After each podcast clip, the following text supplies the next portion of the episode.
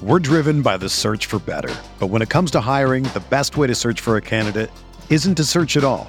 Don't search match with Indeed.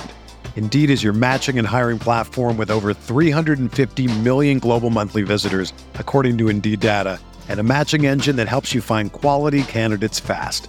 Ditch the busy work. Use Indeed for scheduling, screening, and messaging so you can connect with candidates faster. Leveraging over 140 million qualifications and preferences every day, Indeed's matching engine is constantly learning from your preferences, so the more you use Indeed, the better it gets.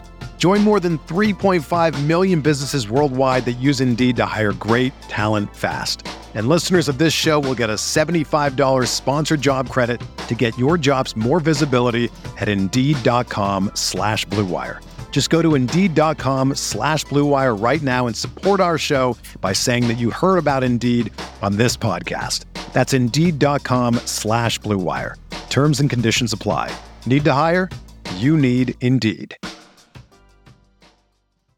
Pro teams have millions to spend, and they don't always spend them wisely. But when it comes to a great shave, you don't have to shell out tons of cash. Harry's saw customers getting ripped off by the shaving industry with overpriced, underperforming products and decided to do something better.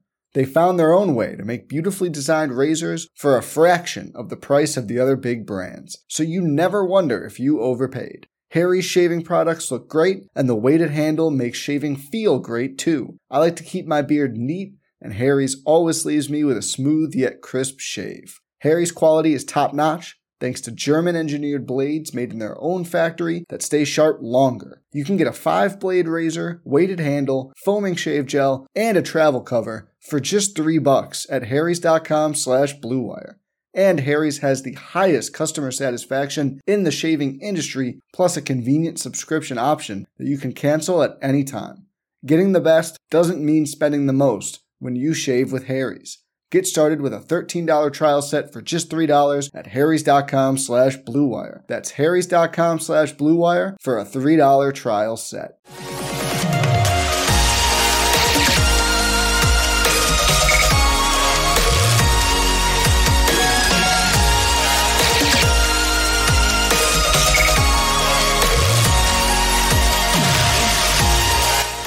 We go, episode 156 of the Al Galdi podcast. It is Thursday, September 30th, 2021, the final day of September.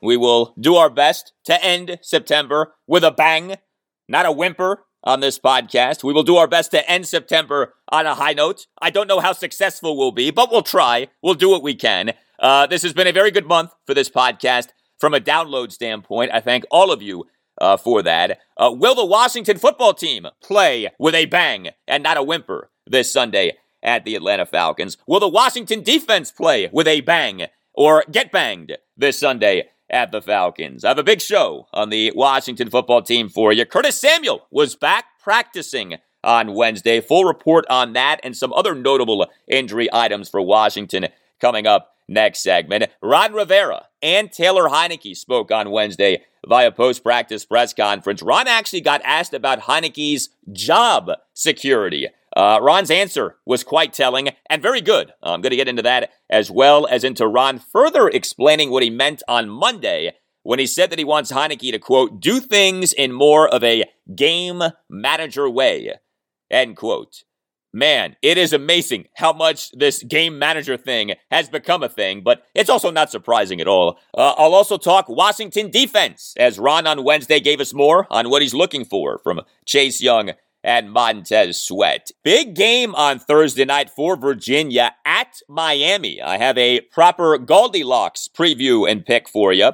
Uh, if you, like me, watch that Nationals game, at the Colorado Rockies on Wednesday. My deepest sympathies to you. Nearly six hours when you factor in the two hour rain delay. What are we doing with our lives watching games like that? Uh, Nats lost 10 5 in their final road game of the season. I'll talk about what went down, including some news regarding Nats pitchers. I'll give you an Orioles segment as well as one of their pitchers, Zac Lowther, looked good again on Wednesday night, though in a 6 0 loss to the Boston Red Sox at Oriole Park at Camden Yards. You can tweet me at Al Galdi. You can email me, the Al Galdi podcast at yahoo.com. Email from Robert Krakauer on Chase Young. Writes Robert, maybe I'm being reactionary, but I am finding myself irritated by Chase Young. He seems to be playing selfishly and undisciplined. Rivera talks about the defense lacking discipline, and I believe Young is an offender. This is a continuation of his off the field exploits, such as missing OTAs and not being vaccinated. Is he working with or against Rivera? I'm not advocating for it, but benching Young would reinforce the culture Rivera is implementing. Talent is great when coupled with discipline, but useless without it. Nobody is bigger than the team, and benching Young would reflect that. Hopefully, it does not come to this, but so far, he is getting on my nerves. So I agree with you in that I do think that Ron is talking about Chase Young and also other players when Ron talks about players not playing the defense the way that the defense is supposed to be played. I do get that sense, and I don't get why this thing is happening. This thing of players not playing the defense the way that the defense is supposed to be played because this didn't seem to be a problem last season, or at the very least, nobody ever mentioned this being a problem last season. Personally, I find this stuff about guys not playing the defense as it's supposed to be played disturbing. It's why I've brought up the possibility of things going on internally that we don't know about. Things just are not adding up with why this defense has been so bad. With the COVID 19 vaccination situation, yeah, it does appear as if Chase Young isn't vaccinated for COVID 19. For a while, it looked like he may have been because he stopped wearing a mask during his press conferences, but lately he has been back to wearing a mask. And my guess is that he's doing that because he has to, as mandated by NFL protocols. So, yeah, it would appear as if Chase is among those Washington players who isn't vaccinated for COVID 19, but we don't know that with certainty, so I do want to make that clear. Uh, so far, though, COVID 19 has not been an issue in the NFL, and hopefully that continues. The last that we heard on Washington's COVID 19 player vaccination situation was 91%. Uh, we on September 10th had multiple reports that Washington's player vaccination rate for COVID 19 was at 91%, meaning that 91% of Washington's players had each received at least one shot of a COVID 19 vaccine. So Washington's player vaccination rate for COVID 19 remained high despite the cut down to 53. That was something that we had wondered about. Would the vax rate go down significantly of all of the cuts? And the answer is no. Uh, and no, Chase Young is not getting benched, nor should he be benched. He needs to play better. You know, that's what needs to happen. Chase Young needs to play like Chase Young, and the onus is on Chase to play better, just as the onus is on Ron Rivera and Jack Del Rio for this defense overall to be better. Email from Michael A. Lindsay, a professor at NYU, a PhD on the Washington football team struggling defense. Writes Michael, I was thinking about something that I do not believe has been mentioned by you or others who report on the WFT. Might the problem with the D line be that it is missing a veteran who can help be a strong locker room presence and might be able to further translate messages from coaches to the younger players? Enter Ryan Kerrigan. It is not clear to me why the organization jettisoned Kerrigan. He was Mr. Redskin during his tenure with the WFT. When Rivera talks about culture change, is Kerrigan not a key cog you want in your culture? Hypocrisy, man. What was the real reason Kerrigan was let go? Like you and others in the fan base, I've been tossing and turning every corner of my brain capacity to figure out this defense after three games. No one expected this outcome. I believe Kerrigan's absence might be a factor.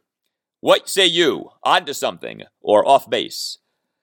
Uh, I would say that you're probably off base. I don't want to be entirely dismissive of your theory because right now I'm open to just about anything with why this defense has been this bad. But Kerrigan isn't the player he used to be. Uh, he has played on about 43% of the Philadelphia Eagles' defensive snaps through three games. So his playing time with the Eagles is right around what his playing time with Washington was last season. And Kerrigan has done basically nothing for the Eagles so far. Now, maybe he starts making an impact for the Eagles at some point this season, but he's a declining player at this point in his career. And when it comes to your point about Kerrigan's leadership, look, Ryan Kerrigan was known as a great dude you know, ultimate team guy, did everything that was asked of him. But he also was known as a guy who led by example, you know, not by force, not by being vocal. I'll grant you that we don't know everything that goes on or went on behind the scenes, but every indication is that Kerrigan isn't a guy who like grabbed teammates by their shirt collars to get them to play better, you know? So the idea that Kerrigan would be getting Chase Young, Montez Sweat, or whoever to be more disciplined and or play better right now, uh, to me, is unlikely to be true. What's funny though is this Kerrigan is a classic, I do my job exactly as I'm supposed to do my job kind of player. So, in that sense, you could argue he's exactly what Ron Rivera wants right now because Ron has repeatedly said that a problem with the defense, right, is guys not doing their jobs, not adhering to the defense, not playing the defense the way that the defense is supposed to be played. But no, I do not think that the absence of Kerrigan is a major factor here. One more email. This one comes to us from Rob Simmons on a certain former Washington football team running back. Writes Rob, Hey Al, did you see Mr. One Yard and a Cloud of Dust, Peyton Barber, running for 111 yards and a touchdown for the Raiders? Uh, yes, Rob, I did see that. Peyton Barber, who the Las Vegas Raiders signed off of Washington's practice squad on September 4th, went off in the Raiders' 31 28 overtime win over the Miami Dolphins last Sunday. Barber, 23 carries for 111 yards and a touchdown. I mean, I know you get the Washington football team's 43 21 blowout loss at the Buffalo Bills, and then you see what? Peyton Barber rushes for a buck 11 and a touchdown in a Raiders overtime win over the Dolphins. Like, yeah, talk about salt in the wound. And you know who else had a good game this past Sunday and who is off to a good start this season? Uh, I will not say his name, okay? I will not say his name. I will simply just play this for you. I'm a little bit more process oriented. Yeah, that guy. He whose name shall not be said aloud, because anytime you mention him or say that he should still be here, people get all bent out of shape. But that guy, in a 30 17 Minnesota Vikings win over the Seattle Seahawks last Sunday, went 30 of 38 for 323 yards, three touchdowns, and no interceptions. That guy is currently number two among qualified quarterbacks in the NFL in ESPN's total QBR at 78.0. But no, we shall not say his name. In fact, do you remember the classic scene in Breaking Bad, the say my name scene? Now, say my name. Heisenberg. You're goddamn right. Yeah, that's right. Say my name. Say his name. Now, Say my name. Heisenberg. You're goddamn right. That's right. I love it. What a great show Breaking Bad was. My all time favorite show. Well, here's a name to be aware of Weedman. If your lawn doesn't look as you want it to look, if you're not satisfied with who is currently caring for your lawn, know this name Weedman. Weedman cares for your lawn so you don't have to. Weedman provides what your lawn needs to look great fertilization, weed control, aeration, seeding, and a variety of other services. Weedman is a national network of locally owned franchises, so you'll receive the personal service that you deserve. Weedman answers your phone calls and emails promptly. Weedman does what it says it's going to do. When you call Weed Man, you're speaking to someone in an office in your area, not someone somewhere in like the Midwest. You're not waiting for 30 minutes to speak to someone. Weed Man actually has real answers that have meaning in your area, and Weed Man listens to you. If you have a specific area on your lawn that needs attention, Weed Man will take care of that area. You're not dealing with some huge faceless corporation that treats you like a number. If you don't have the time or the knowledge to make your lawn look great, no worries. Let Weedman take care of your lawn. If you're not satisfied with your lawn or with who is treating your lawn, make the switch to Weedman. Weedman's products are of the highest quality. Weedman does not cut corners. Weedman uses superior products that really improve your soil. And Weedman only treats what needs to be treated. Now, a beautiful spring lawn starts in the fall, and so Weedman is offering something special to listeners of the Al Galdi podcast a fall tune up at a great price. An aeration and two fall fertilization services for just $209. That's about $100 off the usual price for those services. That price is a steal. That price applies to lawns of up to 6,000 square feet. So here's what you do call 571 340 3400. When you call, make sure that you mention the Al Galdi podcast so you get the special deal. Again, an aeration and two fall fertilization services for just $209. Again, about $100 off the usual price for those services. That phone number again, 571 340 3400. And make sure that you mention the Al Galdi podcast so you get that special deal. I want you to benefit from this deal. Uh, you can also Google Weedman and make a web request. Just make sure that you mention the Al Galdi podcast. Weedman, a great lawn at a great price with great personal service. All right, the one and two Washington football team began its practice week on Wednesday for this Sunday afternoon's game at the one and two Atlanta Falcons at one. We on Wednesday, as expected, had the return of Curtis Samuel to practice. Yes, the Curtis Samuel dance, the Curtis Samuel cha cha cha is back on. Uh, Samuel has been on the reserve injured list since September 10th due to the groin injury. A player who is on the reserve injured list is eligible to start practicing after missing three weeks of games. His team then has 21 days to place him back on its active roster. So it may well be that Samuel practices this week, but then doesn't play at the Falcons on Sunday. It could be that Samuel practices over the next two weeks, but then doesn't play in Washington's Week 5 game, which is against the New Orleans Saints at FedEx Field. But Washington would not have initiated this practice window for Samuel if Washington didn't at least feel that there's a possibility that Samuel is good to go for Sunday at the Falcons. Ron Rivera at his post practice press conference on Wednesday on how Samuel looked. He looked good. You know, he moved around well. Um, you know, we incorporate him in some of the things that we do. I, you know, I, I really like watching him run, especially on the deep balls. He, he, he showed, uh, you know, his speed. So it was good to see him out there. And, uh, you know, but we have 21 days still before we have to do anything. Um, but, you know, it was, it was good for his first bit of action. Now, remember what happened two days before Washington put Samuel on the reserve injured list? The apparent setback. Washington put Samuel on the reserve injured list on September 10th. It was on September 8th that Samuel ran routes early in a Washington practice, but did not look good and then walked off to the side to work with trainers. Uh, Ron on Wednesday on whether the approach with Samuel now needs to be any different than the approach was in that lead up to week one. We have to do the same thing. We do because we've got to try to put him in, in, in, a in a football as much of a football situation as we could possibly do that.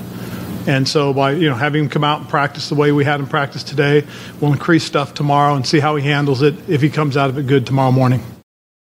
It would be great if Curtis Samuel was able to play on Sunday at the Falcons because the truth is that Washington receivers, not named Terry McLaurin, have been underwhelming so far. Uh, look at what went down in the last game, the 43 21 loss at the Buffalo Bills this past Sunday. Dyami Brown in that loss at the Bills, no receptions on two targets, one of which was a drop. He also had a carry for minus four yards. Uh, Adam Humphries in the loss at the Bills, one reception for seven yards on four targets.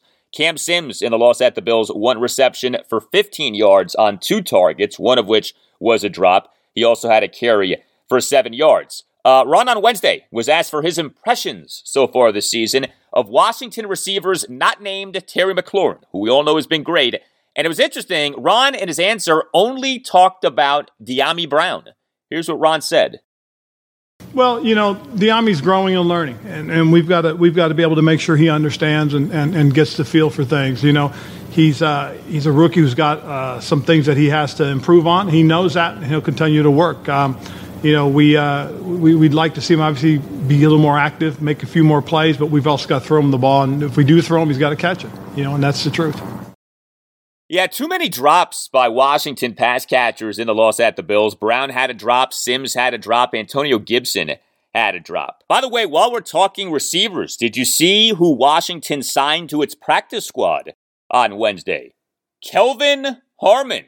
Yes, Kelvin Harmon is back Uh, Washington on Wednesday announcing the signing of Kelvin Harmon to the practice squad. So Washington on August 15th released Harmon as part of the first batch of significant cuts at 2021 Washington football team training camp. He spent all of last season on the reserve non football injury list. He was put on that September 5th, 2020. Remember, Harmon suffered a torn right ACL and torn right LCL while working out in the 2020 offseason about a month before the start of 2020 Washington training camp. 2019 sixth round pick at NC State, had a promising 2019 rookie season, came on as the season went on. Harmon over Washington's last seven games in that 2019 regular season, 22 receptions for 290 yards on 35 targets. Also was a very good blocker as a rookie in 2019. Uh, I got no problem with bringing him back onto the practice squad.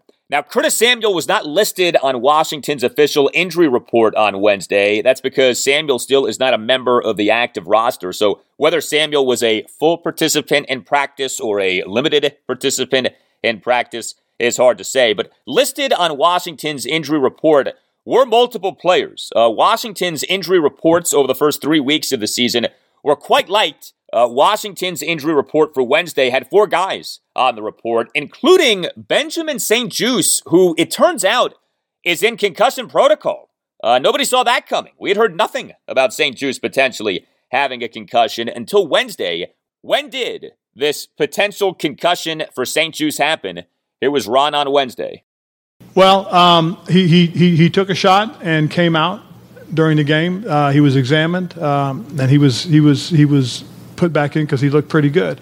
Apparently, when he got back and, and things settled in, and, and he didn't feel well today, so uh, we had him see the doctors just to be safe and, and figure out what's going on. Um, it's one of those things that unfortunately was, was a little bit of a reaction, and, and he really didn't feel bad until I think today.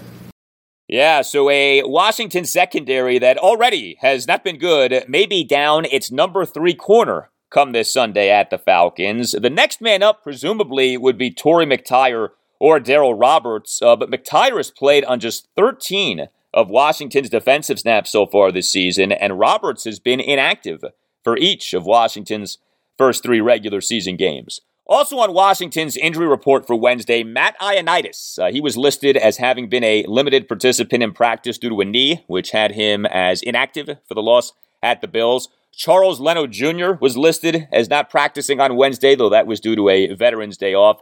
And Brandon Scherff was listed as not practicing on Wednesday due to his chest. Uh, remember, Scherff left that loss at the Bills for a few snaps. Uh, Scherff did not play on three of Washington's offensive snaps, as he was said to have gotten the wind knocked out of him and crashing into a sidewall. Uh, Washington's seventh offensive drive resulted in a late second quarter punt, second snap of the drive on a first and 10 for Washington at its 36 on what ended up being a no play due to three penalties on the Bills. Brandon Scherff ran into a sidewall on the Washington sideline and tried to tackle Bills corner Taron Johnson off his apparent interception of Taylor Heinicke. And uh, Scherff took quite the bump as he, in trying to avoid a photographer on the ground, ended up going chest first into the sidewall. Uh, for those of you who remember one of the all time greats in pro wrestling, Bret the Hitman Hart, he used to take this great chest first bump into the turnbuckles. That's what it looked like Scherff was doing. He was mimicking the Hitman and going chest first into the sidewall. And then Scherff took a Terry Funk like bump in uh, falling over a large case onto his back. Scherff was all over the place in crashing into that sideline. He is a massive human being, and he was running at full speed. So he exited the game, thankfully, for just three offensive snaps. Wes Schweitzer played on four of Washington's offensive snaps in the game, including on the three that Scherff missed. But hopefully, Scherff will play on Sunday. Uh, he did come back into the game in the loss at the Bills. You know, you had that bizarre setup at the Bill Stadium, uh, what is officially Highmark Stadium, with that track like surface uh, near the sidewall that Scherff crashed into. That seems dangerous, changing the nature of the surface as you approach a wall like that. You know, you go from whatever the field turf is to then this track like surface. I mean, I'm not saying that that necessarily caused Scherff to get hurt, but uh, you would think that the nature of the surface did not help.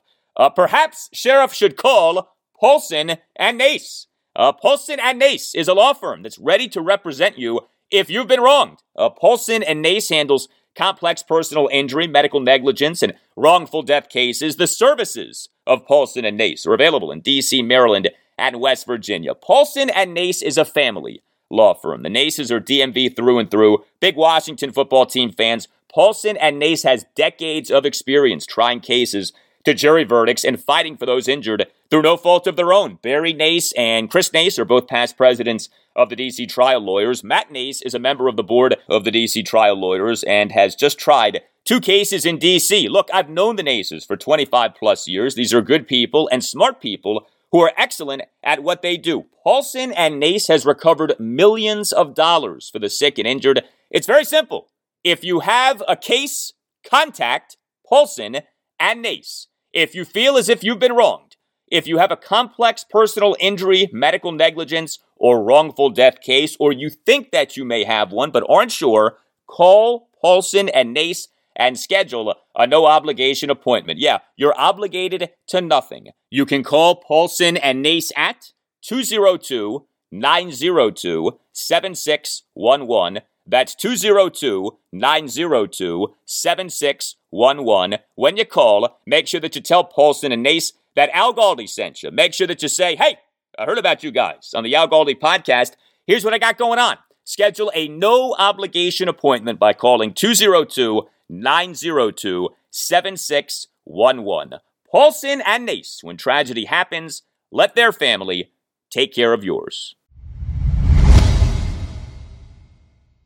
All right, a lot of Taylor Heinicke talk after Washington football team practice on Wednesday. Uh, first during Ron Rivera's post practice press conference, and then during Heinicke's post practice presser. So, Heinicke, to me, in the 43 21 loss at the Buffalo Bills on Sunday afternoon, was mixed. Uh, he was mixed as opposed to good for the first time in five games, regular season and postseason, as a Washington quarterback. You cannot say that Heinicke was great. He had two bad interceptions, he had multiple near picks.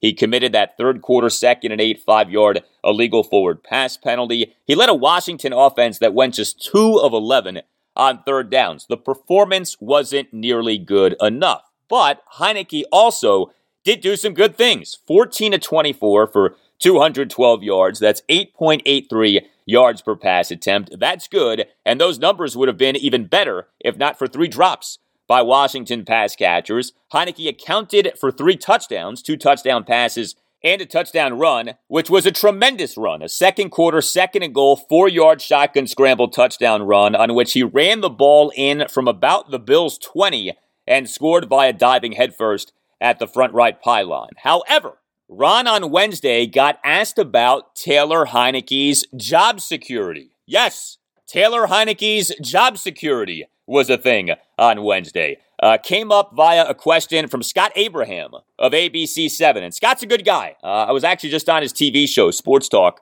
on Monday night. What I'm going to do is play the exchange in its entirety so that you get the full context. So you'll hear the question from Scott, and then you'll hear the answer from Ron does Taylor still have a long leash in a sense? If, if, if he struggles, maybe you know again early in the first half, is there an indication, or have you had talks, maybe thinking of Kyle Allen coming in? Have you no. got gotten to that point? No, I, am I'm not even contemplating that. You know, this first time I thought about it was right here. Honestly, was your question. Love it. Very happy to hear Ron answer that question the way that Ron did. A total and complete shutdown of even the notion of benching Taylor Heinicke right now in favor of Kyle Allen. That was 100% the right answer to give. A, Heinicke's performance at the Bills was the first thing even close to a bad game that Heinicke has had as a Washington quarterback. And I would argue that Heinicke was more mixed than bad. And so the idea that Heinicke, after just one game in which he wasn't good, deserves to be playing for his job is ludicrous. Uh, B, what you don't want for a growing, developing quarterback like Heinicke is for him to all of a sudden be looking over his shoulder and see the last thing, the last thing that this Washington football team needs right now is a quarterback controversy. Okay? I mean, imagine that a quarterback controversy on top of everything else that's going on right now. Ron later in his post practice press conference addressed his shutdown of the notion of benching Taylor Heinicke in favor of Kyle Allen. I'm not afraid to play uh, Kyle, but I, I, don't want Taylor looking over his shoulder. That, you know, and that's my whole point you know, about not thinking about it. And, and I'm not going to broach that subject with our players. You know, we'll go into these things, and when I make a decision, I make a decision because I believe it's the best thing. But for right now, I'm going to stick with Taylor because, you know, honestly, that was Taylor's fourth start ever. It was his first start on the road. Um, and he was put in a deficit from the beginning. So he tried to do the best he can. He was, and I thought he handled situations pretty well, considering. You know, we had at one point it was 14 21, and, and unfortunately we dropped an, a chance for an interception at midfield. So who knows what would have happened at that point if we could have completed that, you know, if we could have made the play. So it's, you know, it, it's all part of the growing process that we will go through as a football team. It's all part of the growing process that Taylor will go through as a quarterback. Yeah, I'm glad that Ron brought up the context of the loss at the Bills. That's the thing with the two Heinicke interceptions. They were the results of bad throws slash decisions, yes, but those bad throws slash decisions may well have been functions of Washington being down by as much as Washington was. Like there was a desperation for Washington's offense to make big plays, to score. And Heinicke should not have given into that desperation, but I can understand where he was coming from. This was not some trash performance by Heinicke that makes you say to yourself, oh, good God, this guy can never, ever, ever be a starting quarterback in the NFL again. This was a below average performance by Taylor Heinicke that you look at and you say, well, he's got to be better than that. Okay. But if that's the worst that Taylor Heinicke ever is, you can live with that. You can operate with that. You can function with that.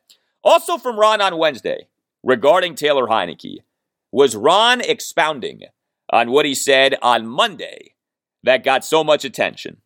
So, Ron, during his day after the game Zoom press conference on Monday, said that he wants Heinicke to, quote, do things in more of a game manager way, end quote. Uh, I talked about this at length on Tuesday's show, episode 154. I did not think that Ron, in saying what he said, meant that he wants Heinicke to become, you know, a check down Charlie who plays way too conservatively. The phrase game manager, for whatever reason, has this negative connotation. What I took what Ron said to mean was that Ron wants Heinicke to play intelligently, which Heinicke, for the most part, has as a Washington quarterback. And sure enough, this was Ron on Wednesday on if being a game manager entails more than just throwing checkdowns. Oh yeah, I mean, there's a lot of things you can do in, in game management, and, and again, it's not just checking down. It, it, it's it's making the right read. It's putting us in the right offense, offensive play. Um, it's tucking the ball and running at the right time, stuff like that, uh, as opposed to throwing it. Yeah, this idea that Ron, with what he said on Monday, meant that he wants Heinicke to become this ultra conservative quarterback who doesn't take any chances. There's no way that Ron meant that. Like, what kind of a nutjob head coach would say that and mean that he wants his quarterback to stop taking chances, stop trying to make big plays, and just throw a bunch of checkdowns? Nobody wants that. Uh, more from Ron on Wednesday on Heinicke. He's progressed very well. The big thing that Taylor has to understand is that you know if, if you're down by a big deficit, there there's not a 17 point play. You know what I'm saying? So you, are not going to get it all back on one throw. So let's make let's make the right decision. You know, and and and again, I've said this before, and the point being is that you do what's right because it's the right decision. If a check down is the right play, then throw the check down. If the nine routes the right play, throw the nine route. And, and that's the thing that has to be, that's the thing that has to be done. Yeah, game manager means make good decisions, whatever those decisions may be. That's all that game manager means, at least in the way that Ron used the phrase. Why does the phrase game manager have such a negative connotation? More from Ron. Because people think you don't want the guy to, to, to, to make plays.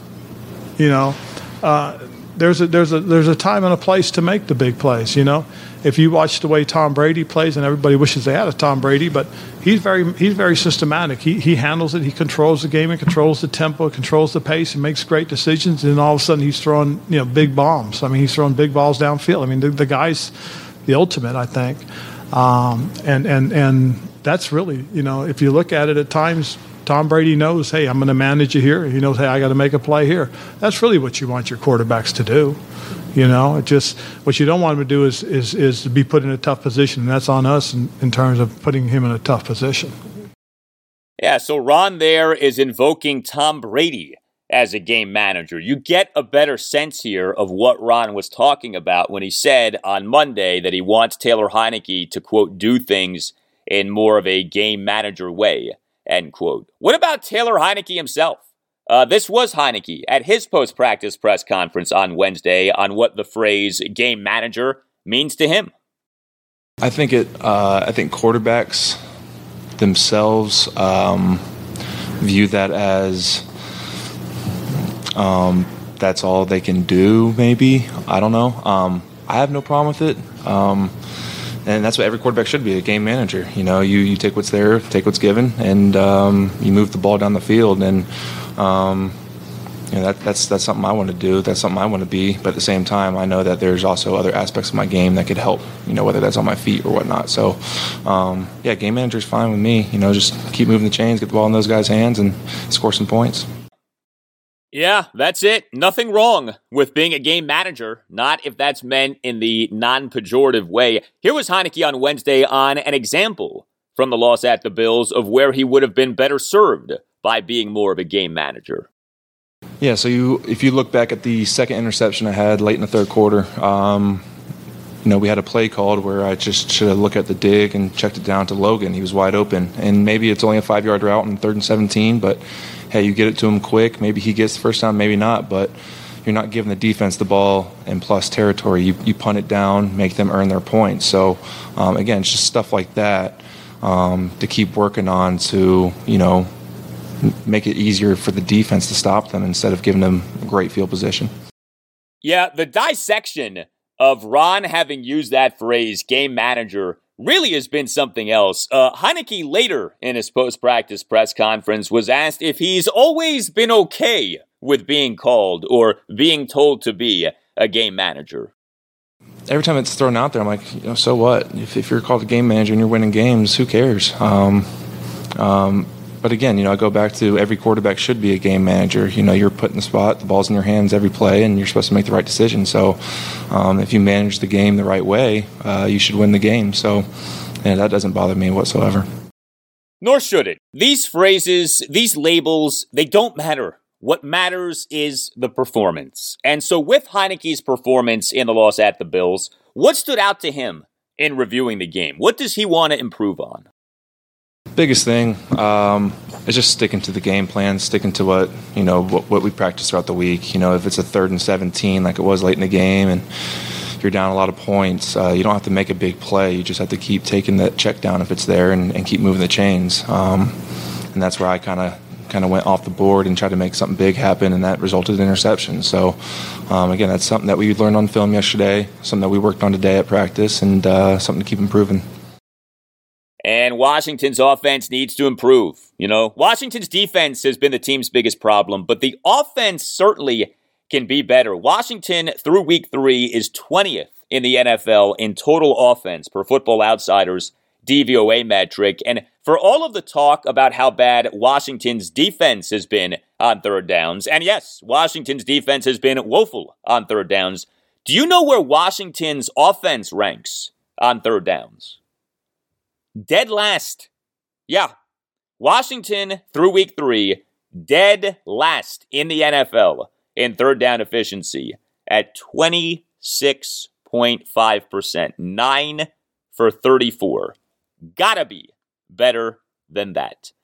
Of course, also needing to be better for Washington is that defense. The latest on that after this. We're driven by the search for better. But when it comes to hiring, the best way to search for a candidate isn't to search at all. Don't search match with Indeed. Indeed is your matching and hiring platform with over 350 million global monthly visitors, according to Indeed data, and a matching engine that helps you find quality candidates fast. Ditch the busy work. Use Indeed for scheduling, screening, and messaging so you can connect with candidates faster. Leveraging over 140 million qualifications and preferences every day, Indeed's matching engine is constantly learning from your preferences, so the more you use Indeed, the better it gets. Join more than 3.5 million businesses worldwide that use Indeed to hire great talent fast. And listeners of this show will get a $75 sponsored job credit to get your jobs more visibility at Indeed.com slash BlueWire. Just go to Indeed.com slash BlueWire right now and support our show by saying that you heard about Indeed on this podcast. That's Indeed.com slash BlueWire. Terms and conditions apply. Need to hire? You need Indeed. Pro teams have millions to spend, and they don't always spend them wisely. But when it comes to a great shave, you don't have to shell out tons of cash. Harry's saw customers getting ripped off by the shaving industry with overpriced, underperforming products and decided to do something better. They found their own way to make beautifully designed razors for a fraction of the price of the other big brands, so you never wonder if you overpaid. Harry's shaving products look great, and the weighted handle makes shaving feel great too. I like to keep my beard neat and Harry's always leaves me with a smooth yet crisp shave. Harry's quality is top notch, thanks to German engineered blades made in their own factory that stay sharp longer. You can get a five blade razor, weighted handle, foaming shave gel, and a travel cover for just three bucks at harrys.com slash bluewire. And Harry's has the highest customer satisfaction in the shaving industry, plus a convenient subscription option that you can cancel at any time. Getting the best doesn't mean spending the most when you shave with Harry's. Get started with a $13 trial set for just $3 at harrys.com slash bluewire. That's harrys.com slash bluewire for a $3 trial set. When you need mealtime inspiration, it's worth shopping Kroger, where you'll find over 30,000 mouthwatering choices that excite your inner foodie. And no matter what tasty choice you make, you'll enjoy our everyday low prices, plus extra ways to save, like digital coupons worth over $600 each week. You can also save up to $1 off per gallon at the pump with fuel points. More savings and more inspiring flavors make shopping Kroger worth it every time. Kroger, fresh for everyone. Fuel restrictions apply. We continue the Washington football team conversation. We all know that Washington's defense has been really, really bad over the team's first three games of the season. That the defense has been so bad despite the talent, despite two guys in Ron Rivera and Jack Del Rio who have very good defensive coaching track records, and also despite the lack of injuries, uh, really has been disturbing. You know, especially with these cryptic things that Ron Rivera has kept talking about. You know, guys being out of position, guys not playing the defense as it's supposed to be played, you know, maturity being a concern, etc. This Sunday's opponent, the Atlanta Falcons, does offer a chance to get right. The Falcons are a bad offensive team, although if Washington's defense keeps playing as it has been playing, it won't matter that the Falcons are a bad offensive team. The Falcons starting quarterback, of course, is Matt Ryan. This is his age 36 season. He, through week three, is just 29th out of 32 qualified quarterbacks in the NFL and ESPN's total QBR at 34.6. But he is a veteran and he is more than capable of picking apart Washington if Washington is going to be guilty of these lapses that have been on display in each of Washington's first three games so far this season. Now, Ron Rivera faced Matt Ryan many times during Ron's time as Carolina Panthers head coach. Ron, during his post practice press conference on Wednesday, on facing Matt Ryan.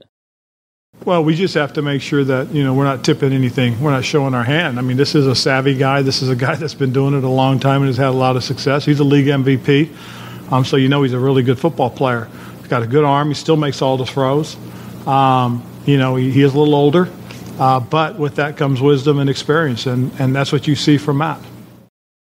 Yeah, and Josh Allen came into week three with really bad numbers in the 2021 season. And what did that end up meaning in terms of what went down in the 43 21 loss at the Buffalo Bills last Sunday? Washington's pass rush in that game was abysmal. Washington's pass rush has been terrible in two of the three games this season. The only game in which Washington's pass rush was good was the 30 29 win over the New York Giants at FedEx Field in week two. Ron on Wednesday on how opposing teams are combating and negating Washington's pass rush.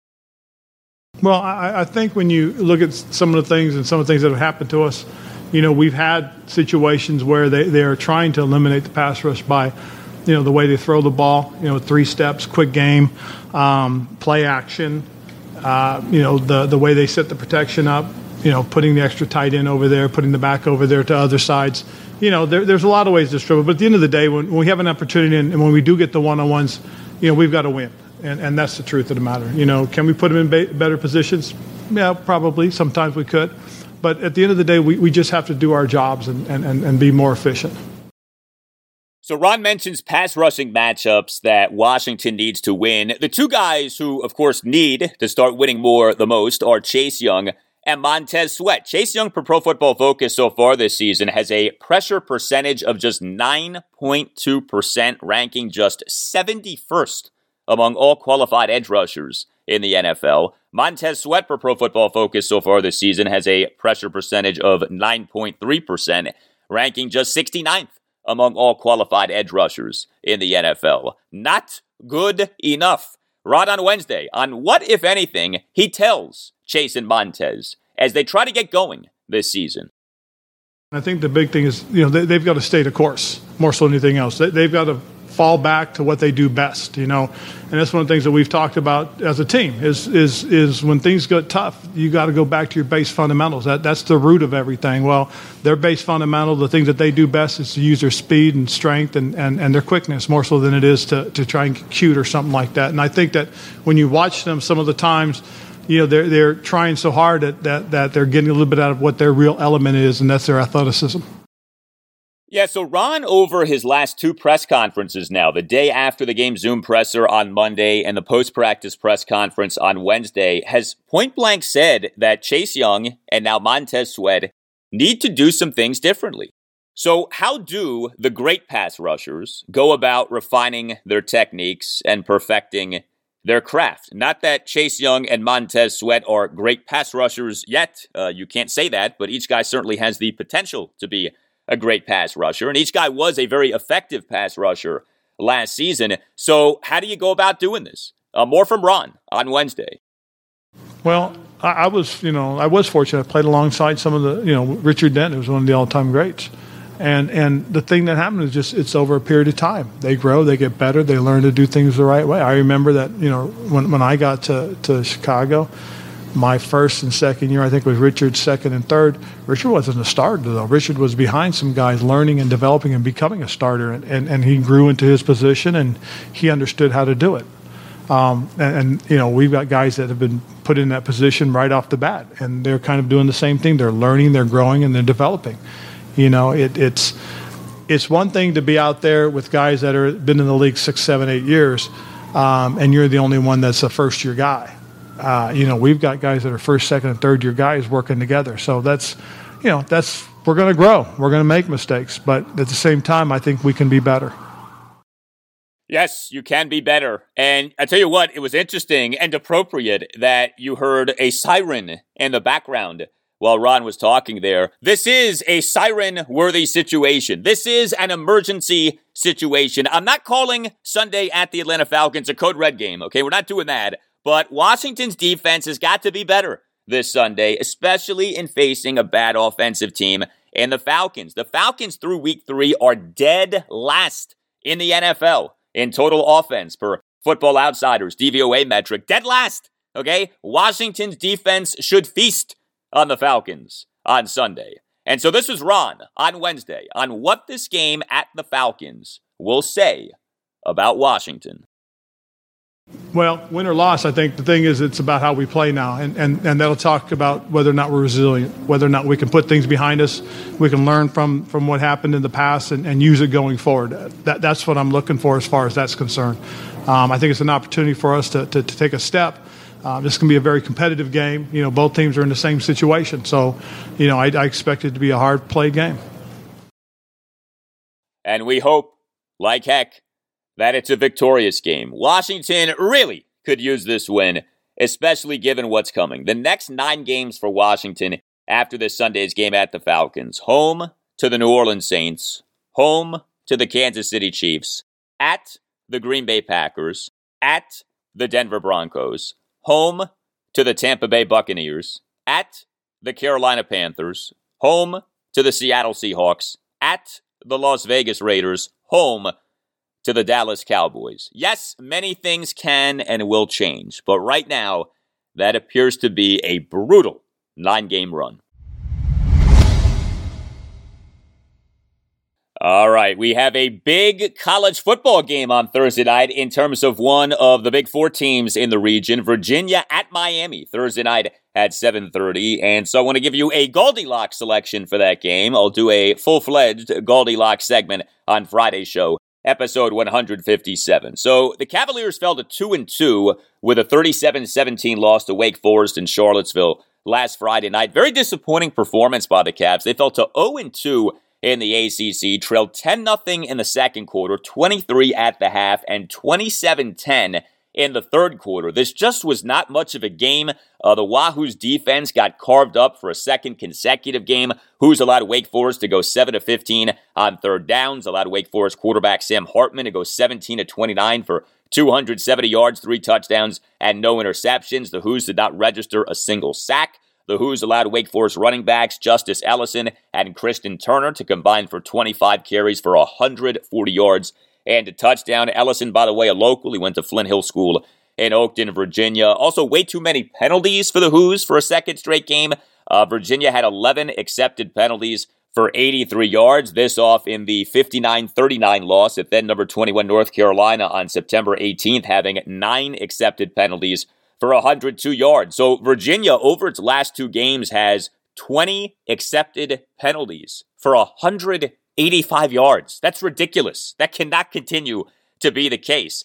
And while the Cavs quarterback, Brennan Armstrong, is having a very good season, and he and the loss to Wake Forest did have another big game in terms of passing yardage, the Cavs' passing game was not nearly as good as it had been in each of the previous two games, and a lot of that had to do with Armstrong running for his life.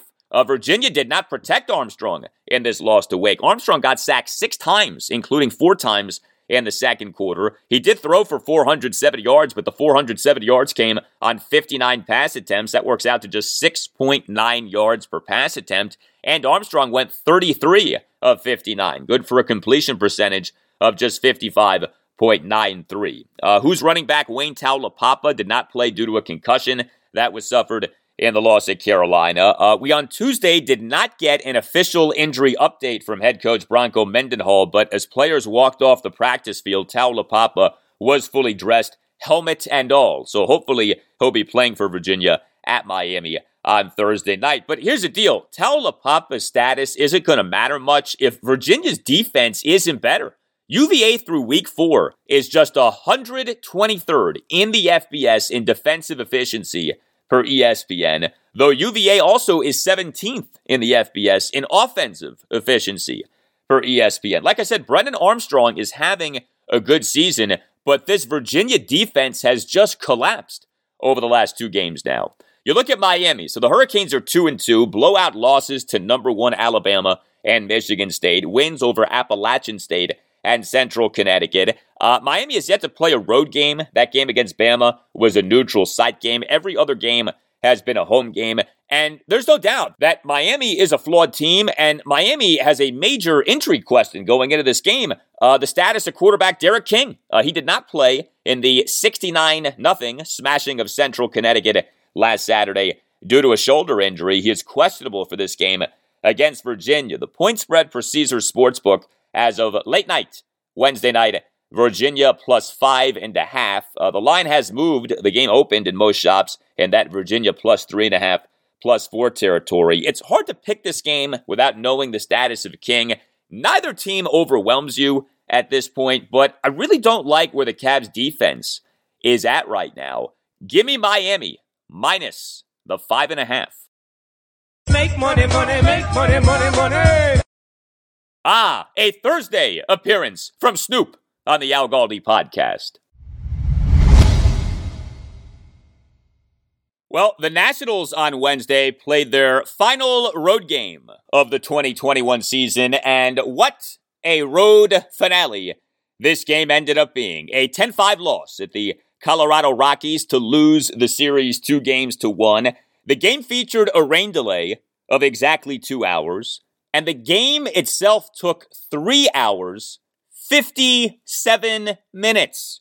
So the entire process that was this game took five hours, 57 minutes. Yes, just about six hours of your life were spent on Nats Rockies in late September on Wednesday if you took in the entirety of this game. That's the kind of thing that'll make you reevaluate some things. Uh, that's now 65 and 94 on the season. They conclude a 30 and 51 season on the road. So, the game was a classic Coors Field affair. Featured 15 total runs, 23 total hits, 12 total walks, 2 total hit by pitches, a total of 14 pitchers used in the game.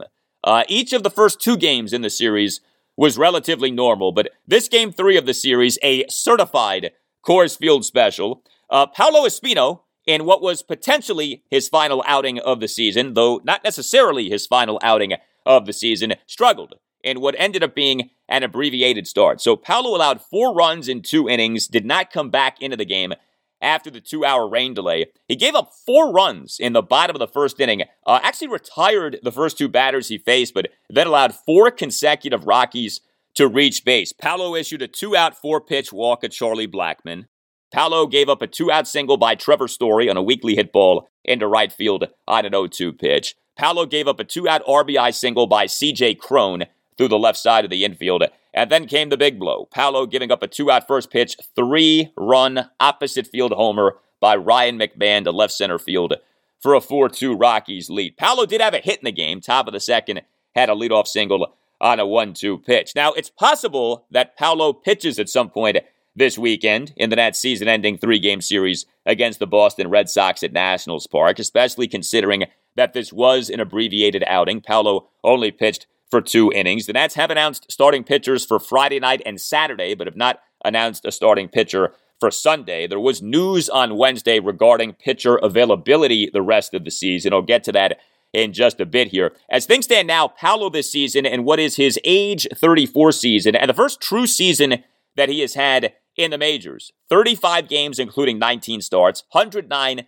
and two thirds innings, ERA of 427, whip of 121. He is one of the more remarkable stories on the Nationals this season. Paolo was taken by the Cleveland Indians in the 10th round of the 2006 MLB draft. He entered this season having totaled just 30 career major league innings. He was never supposed to be a part of the Nats at the major league level this season, and instead, he has ended up pitching a ton due to injuries and ineffectiveness for other pitchers. The fact that Paolo has pitched so much says a lot about other people, but it also says something about Paolo. He's been a reliable pitcher. He certainly has not been dynamic. I mean, he's not making you forget Max Scherzer, but for stretches, he's been quite good. And he's been someone who David Martinez has been able to go to in a variety of ways. And I give Paolo Espino a lot of credit, and my sense is that we're not done seeing Paolo Espino in 2021. So the Nats bullpen on Wednesday. Uh, this was a special kind of ineptitude. Seven Nationals relievers in this game combined to allow six runs in six innings. Uh, Mason Thompson, Austin Voth, Andres Machado, Alberto Maldonado, Jhon Romero, Sean Nolin, and Eric Fedde, your seven Nats pitchers used as relievers in this game. I will spare you the blow by blow accounts but some of what we saw was just painful. I mean, take Mason Thompson's outing, for instance. Mason Thompson in a Rockies two run third faced three batters, got nobody out, and then got yanked from the game. He issued a leadoff five pitch walk at Charlie Blackmon, then gave up an infield single to Trevor Story, then issued a hit by pitch to CJ Cron on an 0 2 pitch, and Davey Martinez had seen enough. Alberto Maldonado, he in what was ultimately a three run Rockies fifth, faced three batters, but got just one out as he gave up a leadoff four pitch walk to Ryan McMahon and a one out single to Dom Nunez, despite him having been down in the count at one point, 1 2. Jhon Romero in that Rockies three run fifth gave up back to back run scoring hits to the first two batters he faced a one out pinch RBI double by Colton Welker, followed by a one out RBI single by Raimel Tapia. And on and on we go. This was the parade of ineptitude a Nationals bullpen that has been overworked and has not been good this season, continued to be overworked and continued to not be good this season. Sean Nolin was like the one guy who came in and really truly was effective. Two scoreless innings, tossed a scoreless bottom of the sixth and a scoreless bottom of the seventh. And then Eric Fedde was used in relief. Uh, although Fedde gave up a run. He allowed a run in the bottom of the eighth inning. Now, Davey Martinez during his postgame press conference revealed that Fedde will not be making another start this season. Fedde has thrown a good amount of innings, so especially off the shortened season last year. Eric Fedde will not be starting again this season, although he still could be used in relief at some point the rest of the season. Davey, during his pregame press conference on Wednesday, revealed that Patrick Corbin will not be making another start this season. So, yeah, Paolo Espino could pitch again this week and maybe even start the game on Sunday against the Red Sox at Nationals Park. We shall see. Uh, as for the Nats offense in this 10 5 loss at the Rockies on Wednesday, you know, it's something else. The Nats over the three games at Coors Field did not hit a single home run. Zero homers for the Nats in this series, but the Nats did hit, and the Nats hit again on Wednesday, just didn't hit enough. You know, just five runs and what ended up being a 10 5 loss. Rockies bullpen actually did a nice job against the Nats lineup as the game went on. Uh, Juan Soto, one for four with an RBI infield single and a walk. Uh, Soto in the Nats two run first had an RBI infield single on a high chopper to the right side of the infield. Soto in the top of the ninth, drawing a one out five pitch walk. Uh, Josh Bell went two for four with two singles and a walk. Bell in the Nats two run first had an opposite field single to left center field on an 0 2 pitch to load the bases. Bell in the Nats three run third had a leadoff opposite field single into left field to beat the shift despite having been down in that count at 1.12. And Bell in the top of the seventh drew a leadoff four pitch walk. Some really good plate appearances from Josh Bell on Wednesday. Lane Thomas went two for five with a double and a two run single. Thomas in the Nats two run first had a leadoff double to left field. Thomas in the Nats three run third, a two out bases loaded two run single to left field for a 5 4 Nats lead. Luis Garcia had another double on Wednesday. This guy's been racking up the doubles here lately. Garcia one for three with an RBI double and a walk. Garcia in the Nats three run third, an RBI double to right field to cut the Nats deficit to 4 3. Garcia in the top of the fifth, a leadoff seven pitch walk, despite having been down in the count at one point one, two, and Alcides Escobar. So Escobar got on base twice, one for four with a vintage Alcides infield single and a walk. The vintage Alcides infield single came in the Nats two run first, an infield single on a slow roller to the left side of the infield. Your classic garbage hit by Alcides Escobar. And I say that as a compliment. This guy is the king of the dumpster dive hit. Uh, and then Escobar in the top of the sixth drew a one out six pitch walk. But the most interesting thing to me with Alcides Escobar's game on Wednesday was what went down with him defensively in the bottom of the fourth inning. So he committed a throwing error on a one out grounder off the bat of Trevor Story. But Escobar then made a spectacular play, uh, an outstanding throw on a CJ Cron ground out for the third out as Escobar made a backhanded stab on the outfield grass in shallow left field and then made a colossal jump throw across his body to Josh Bell at first base. I mean, legitimately one of the best defensive plays any national has made this season. If you're a Nats fan and you didn't watch this game or you haven't seen that play, I would encourage you to seek it out. Uh, what a job by Alcides Escobar on that play. And again, it comes just moments after he has a bad throwing error. So uh, the good and the not so good from Alcides defensively in that bottom of the fourth inning. But he, like a bunch of other Nats in this game, getting on base a lot, uh, but just not doing enough as the Nats get doubled up 10 5 at the Rockies. No game for the Nats on Thursday. Uh, Nats on Friday night begin their final series of the season, a three game series against the Boston Red Sox at Nationals Park. The Red Sox are fighting for their postseason lives in this American League wildcard race with the New York Yankees, the Seattle Mariners, the Toronto Blue Jays. Josh Rogers will be the Nats starting pitcher for Friday night's game one. Josiah Gray will be the Nats starting pitcher for Saturday's game two, and then we'll see for Sunday's game three.